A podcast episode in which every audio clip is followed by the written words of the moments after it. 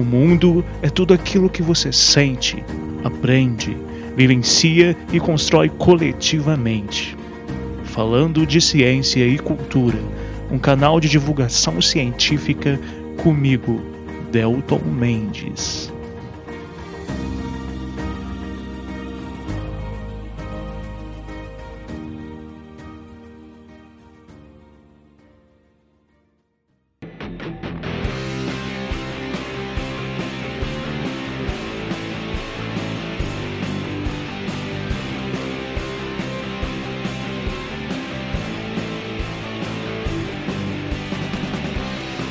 Fala pessoal, aqui é Delton Mendes e do rock ao sertanejo, da música clássica ao funk, todos os estilos musicais têm seus valores, contextos e importância.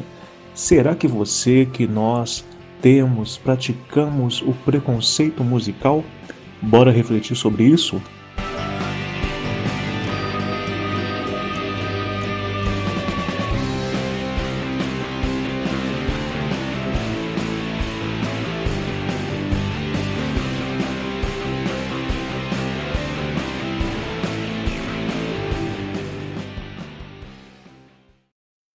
Só que isso é muito relativo. Cada pessoa, eu não gosto de explicar as músicas porque cada pessoa sente a música de uma maneira. E as pessoas não percebem. O que eu vejo das coisas é que cada pessoa identifica dentro do seu do seu uh, universo interior o que pega, o que passa. Sejam bem-vindos então para mais um episódio do Falando de Ciência e Cultura, o episódio 45. E hoje nós vamos discutir, vamos conversar sobre o preconceito musical. Vamos entender mais esse tema que eu, como músico e também produtor cultural, percebo ser um comportamento, uma percepção de mundo muito comuns, infelizmente, e que acredito que todos nós temos, pelo menos um pouco, ou já tivemos ou já desenvolvemos em alguma fase da nossa vida. Bom, antes de aprofundarmos nessa discussão, gostaria apenas de dar um recadinho de sempre, aquele recado importante. Se você, estimado ilustríssimo ouvinte, ouvinta, é, quiser contribuir com esse podcast com qualquer valor, literalmente, é só mandar mensagem para o WhatsApp 32 98451 9914 ou no meu Instagram, o arroba delton.mendes, que por lá eu dou informações sobre como essa contribuição pode ser feita. A ajuda de vocês é sempre muito importante. É, também queria dizer que, como eu estou gravando numa região que tem várias culturas de galinha, vocês poderão ouvir galináceos cantando sutilmente ao fundo desse episódio mas é, fica como um, um, componente, né, digamos assim, natural para esse podcast. Bom, estamos, como todo mundo sabe, nos esforçando ao máximo para tentar manter o isolamento social quando possível. Então, estou gravando de casa e por isso alguns barulhos, alguns sons, né, como esses, podem aparecer. E, bom, então é isso. Bora entender então o que é o preconceito musical e por que, que eu acho que é importante discutirmos esse assunto.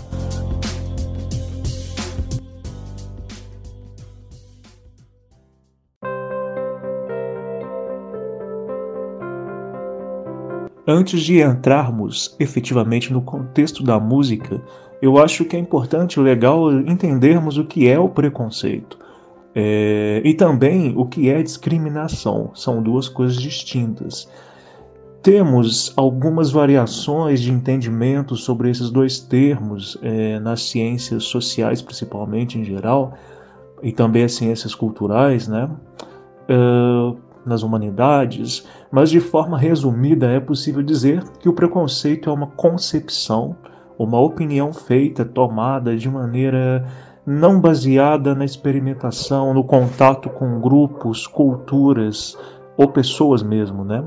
Ou seja, é um conceito prévio, por isso um pré-conceito que conferimos sem conhecer na prática algo ou alguém e sem entender com profundidade, né? A discriminação surge então como resultado disso, A discriminação é a forma como o preconceito entra em ação. A priori, então, o preconceito ocorre no nível do pensamento, da reflexão. E se você o nutre, se você nutre esse preconceito, se você nutre essa, essa, essa condição mesmo moral, muitas vezes, ele pode se transformar em ação prática, como por exemplo, é, no caso do tema de hoje, quando alguém ou alguma pessoa né, acredita e defende que certos estilos, é, gêneros musicais são menos importantes que outros, ou até mesmo em vários casos, quando é, acredita-se que certas formas de fazer música são mais certas ou mais evoluídas que outras. E isso, obviamente, conduz a, a aspectos preocupantes, como a rejeição ou a exclusão de um certo grupo de pessoas, até mesmo o bullying, né, a segregação, a exclusão social, enfim. Vejam que é uma discussão que é muito relevante e que eu acho que todos vocês já vivenciaram, já passaram por isso em algum momento na vida de vocês. Só que isso é muito relativo. Cada pessoa, eu não gosto de explicar as músicas porque cada pessoa sente a música de uma maneira. E as pessoas não percebem. que eu vejo das coisas é que cada pessoa identifica dentro do seu do seu uh, universo interior o que pega, o que passa. O preconceito musical, então, gente, é, é exatamente, na minha opinião, esse posicionamento tomado sem o entendimento complexo dos contextos, das realidades, dos diferentes estilos, gêneros musicais e dos atores sociais envolvidos. O que, que são esses atores sociais envolvidos? São as pessoas que estão praticando, ouvindo é, determinado gênero musical. Muitas vezes é, praticamos o preconceito musical e em forma até mesmo de discriminação várias vezes quando criticamos ou dizemos que um estilo, por exemplo, é ruim, sem sequer ouvirmos as músicas e tentarmos entender os seus contextos. É, quando praticamos então o preconceito musical, eu acho que geralmente é comum agirmos com prepotência, gerando, é, não raras vezes, discurso de ódio a pessoas que não gostam das mesmas músicas que nós gostamos, ou então que ouvem estilos numa construção cultural que acreditamos superficialmente e preconceituosamente sendo serem ruins, basais, não evoluídos. E quando eu digo é, em discursos de ódio, é exatamente nesse sentido que eu estou dizendo. Eu sei que é um termo forte, mas podemos sim gerar esses discursos de ódio, muitas vezes sem perceber, numa roda de conversas com amigos, é, na, em casa, com a família. E vejam, eu estou dizendo que eu, muitas vezes, também apresento traços de preconceito musical. Eu acho que todos nós, de alguma maneira, podemos apresentar ou apresentamos o preconceito musical, mas a questão é como nós podemos nos policiar para não desenvolver esse, esse sentimento, esse processo. Né, para não tornar o pensamento preconceituoso, por exemplo, uma visita constante. Preconceito, quando ele surge, né, por exemplo, no pensamento, é importante a gente convidá-lo a se retirar. E isso, para mim, sempre tem funcionado.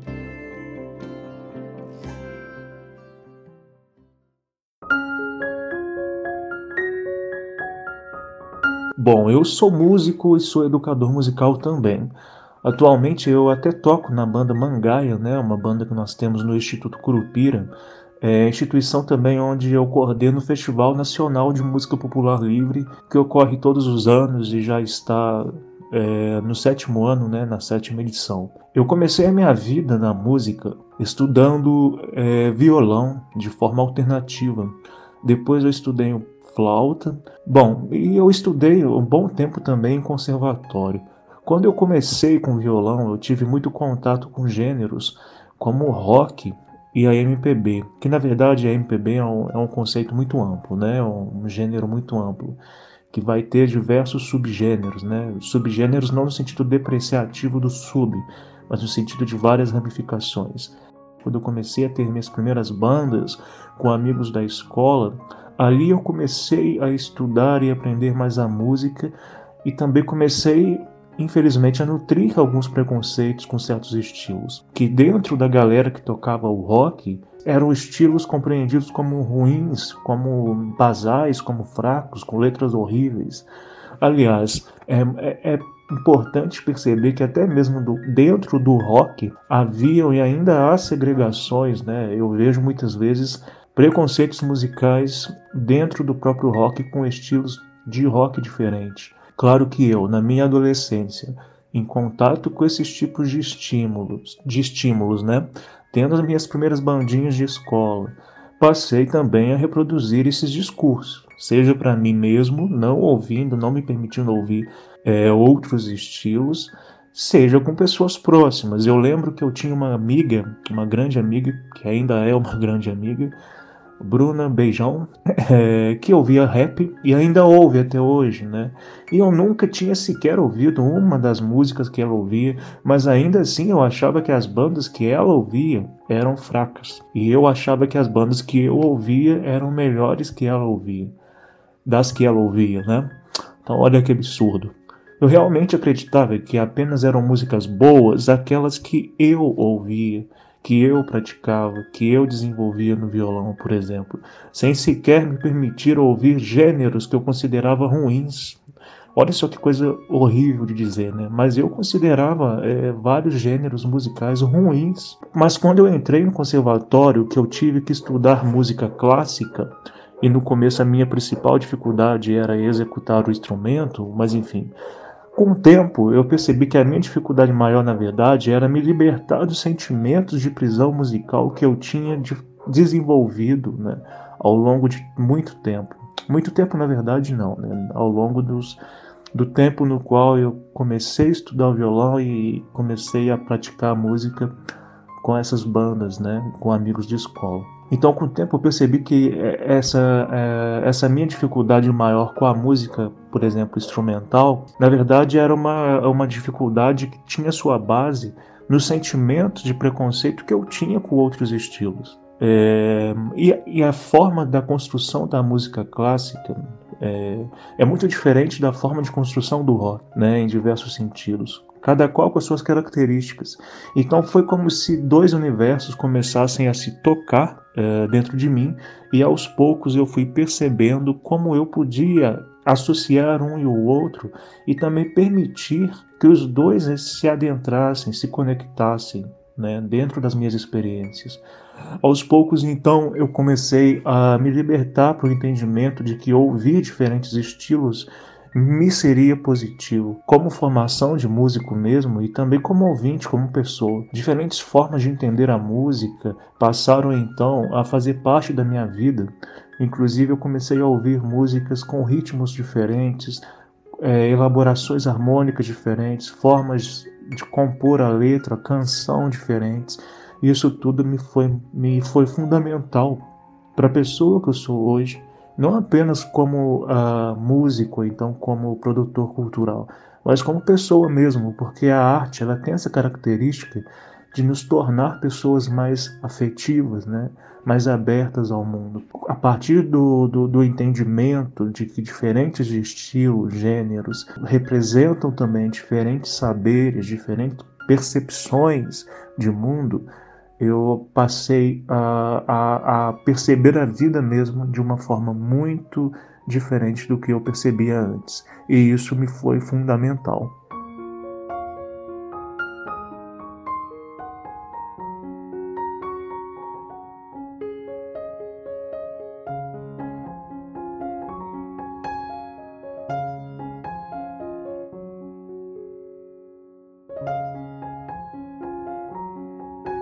Essa contextualização, a partir da minha experiência de vida, favorece defender três coisas, eu acho, aqui para a gente sintetizar principalmente. A primeira delas, assim como qualquer preconceito, o preconceito musical é limitador, injusto e nos prende em gaiolas, literalmente. É, na verdade, não literalmente, né? não são gaiolas físicas, são gaiolas de pensamento, gaiolas culturais que vão gerar sentimentos que muitas vezes vão gerar discriminação ação negativa né, em relação a grupos de pessoas ou pessoas em específico. Segunda coisa importante, a forma como você atua no mundo é cultural. Ou seja, o que você gosta, do que você gosta, as suas ações, os seus discursos são construídos cultural e socialmente. Você então é um construto social. Então, os gêneros que você ouve, as músicas que você ouve, ou então que você pratica, são o resultado também dessas experiências sociais, ambientais, culturais que você teve que ainda tem. Desde que nascemos, nós somos expostos a diferentes estímulos culturais. Então, aquilo ao qual você foi exposto ao longo da sua vida, desde o seu nascimento, caracteriza o seu eu cultural, digamos assim. Se você é adulto hoje, se você ou então você é adolescente, né, e está ouvindo esse podcast, a pergunta que fica é: quais outros mundos você se permite conhecer para que possam contribuir para sua formação como pessoa? Então, todos nós precisamos entender que as pessoas têm diferentes culturas, crescem e se desenvolvem em diferentes meios sociais e vão passar a ter diferentes formas de ver o mundo. Os variados gêneros musicais são uma das expressões diretas disso são diferentes formas de atuação de pessoas no mundo. A terceira coisa é, relevante, eu acho, é, é, que tudo isso nos leva a entender que ninguém é obrigado a gostar de todos os estilos, gêneros musicais. Óbvio que não. Mas nós temos pelo menos é, o compromisso ético de entender que todos eles, independente de quais sejam, é, têm o seu contexto, a sua história, as suas narrativas, os seus atores, ou seja, as pessoas que o executam, que o praticam, que o, praticam, que o ouvem, e respeitar essa diversidade é fundamental. É, como eu sempre tenho defendido em outros episódios, inclusive quando eu falo de evolução da humanidade, da nossa espécie, é sempre importante voltar a entender que é comum as pessoas se ajuntarem, né, se identificarem em grupos, tribos, evoluímos como espécie sempre em grupos. É, isso ao longo desses 250 mil anos, e muito antes do Sapiens existir, é, outros, outros humanos, outros nomos, também tinham essa característica comum de se ajuntarem, né, de, se, de, de, de se desenvolverem é, em grupo.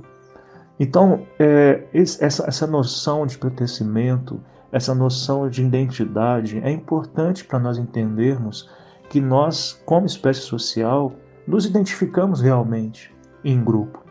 Mas é importante também reconhecer que os nossos gostos não têm que ser os gostos dos outros. Os gostos dos nossos grupos, dos grupos de pessoas aos quais nós nos identificamos, é, não necessariamente precisam ser os gostos de outros grupos com os quais nós não temos contato. Que a nossa identificação com uma banda ou um estilo musical não precisa ser, ser a identificação de, de outras pessoas não é verdade? Eu participei, por exemplo, de projetos sociais por muito tempo e ainda participo. Em Barbacena, cidade onde eu moro, eu pude trabalhar a música, educação ambiental e musical em bairros periféricos do município. E ali eu pude entender melhor o contexto do funk e do rap, por exemplo. Foram experiências magníficas. Quando eu estava fazendo a graduação é, e também os mestrados né, em São João, eu tive contato prático, por exemplo, com estilos como blues, a nova MPB, a Tropicália, né? E como coordenador do Festival Nacional de Música do Instituto Curupira, que ocorre sempre, eu noto como que compor música, gerar uma letra, elaborar uma harmonia, associar as diferentes notas, gerando né, essa harmonia, que isso pode ter diferentes complexidades e que essas complexidades têm que ser entendidas justamente a partir dos seus contextos, né? E essas complexidades, a música em geral, muda a vida das pessoas. O que quero dizer com isso também é que se eu não abrisse mão, se eu realmente não me criticasse e não me permitisse é, abrir mão realmente dos meus preconceitos, eu acho que dificilmente eu seria quem eu sou hoje como pessoa, como membro de uma sociedade que é uma sociedade plural e não é única. Só que isso é muito relativo. Cada pessoa, eu não gosto de explicar as músicas porque cada pessoa sente a música de uma maneira. E as pessoas não percebem. que eu vejo das coisas é que cada pessoa identifica dentro do seu do seu uh, universo interior o que pega, o que passa.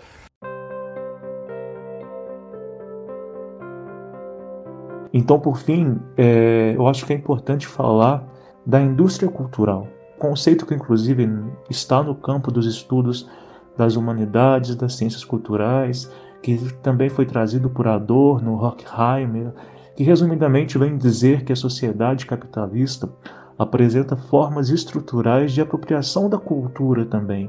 Ou seja, o capitalismo tornou a cultura um bem de consumo. Isso também ocorre na música, obviamente, por exemplo, na atualidade, com a indústria fonográfica, que favorece determinados estilos em detrimento de outros. Quais bandas e estilos, por exemplo, mais estão nas rádios? Já pararam para pensar nisso? Por que será que, que, que, esses estilos, essas bandas estão nas rádios e vários outros não estão? Essas são perguntas importantes de nos fazermos.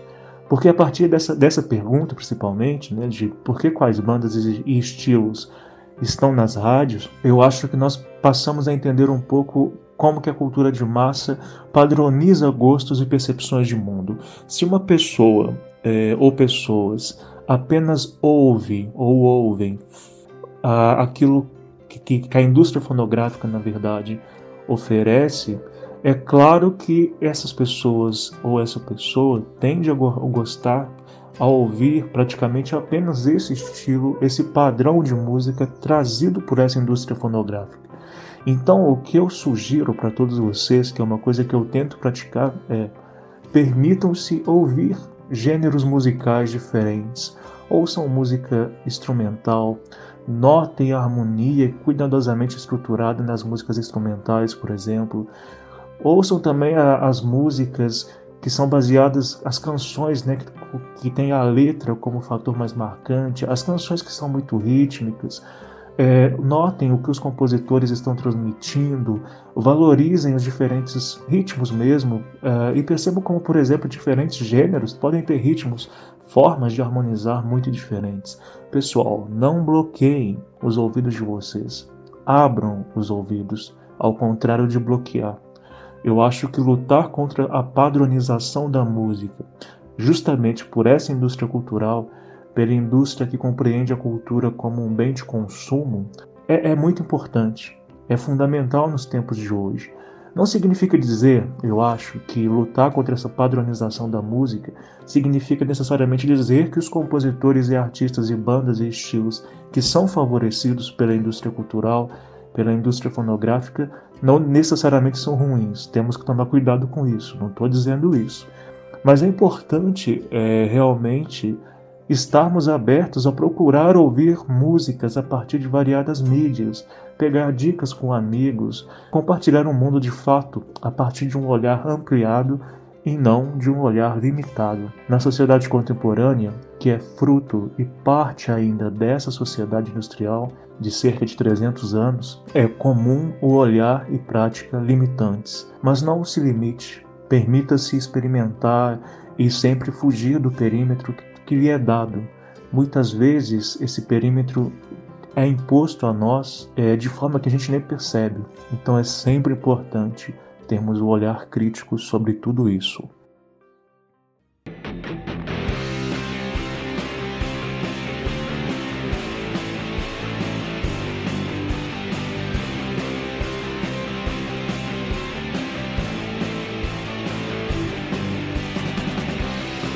Bom, por fim, então, galeres, como eu sempre tenho feito, gostaria de agradecer as pessoas que interagiram esta semana enviando comentários, fotos, né? Aliás, se você ouviu algum episódio e isso te estimulou a ter uma visão de mundo diferente, manda uma fotinha para nós, para nós publicarmos é, no nosso perfil do Instagram.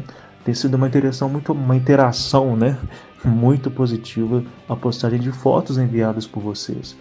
É, enfim, eu agradeço então especialmente esta, semana a Andréia Okada, a Raquel Andreto, a Maria Clara Duarte, a Isabela Garcia, a Ana Clara Diniz, agradeço especialmente a Flávia Rodrigues, minha ex-professora do ensino médio e atual amiga, a Cris Câmara, Felipe Correia, Antônio Bonjardim e também é, agradeço as contribuições de sempre da querida Clarice Lopes e também da Júnia Gabriele, que compartilham suas artes no perfil, né? no caso da Clarice, os textos da Clarice e no caso da Júnia, que agora compartilha também os seus quadros pintados com temas em ciências naturais, por exemplo, como astronomia.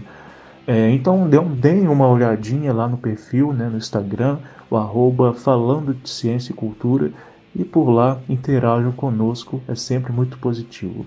É isso então, pessoal. Quaisquer dúvidas, sugestões, críticas, é só dizer.